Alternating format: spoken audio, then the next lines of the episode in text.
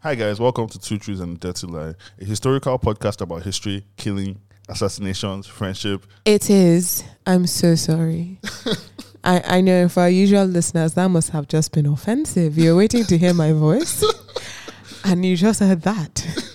Welcome to the official podcast. Hi, about- guys.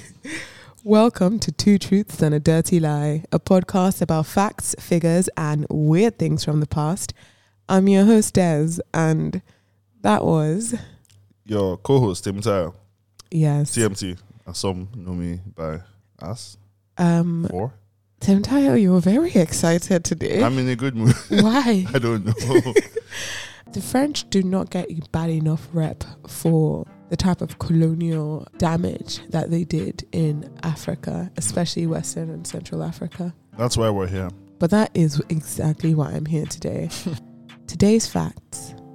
Number one Roland Mumi, an independence hero of Cameroon, was assassinated by the French while having lunch in Geneva when they dropped thallium in his aperitif.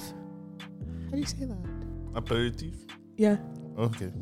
At number two, World War One was in part started because the French killed the Prince of Austria and his lover, Baroness Mary Vetsera, an incident known as the Mayerling Incident.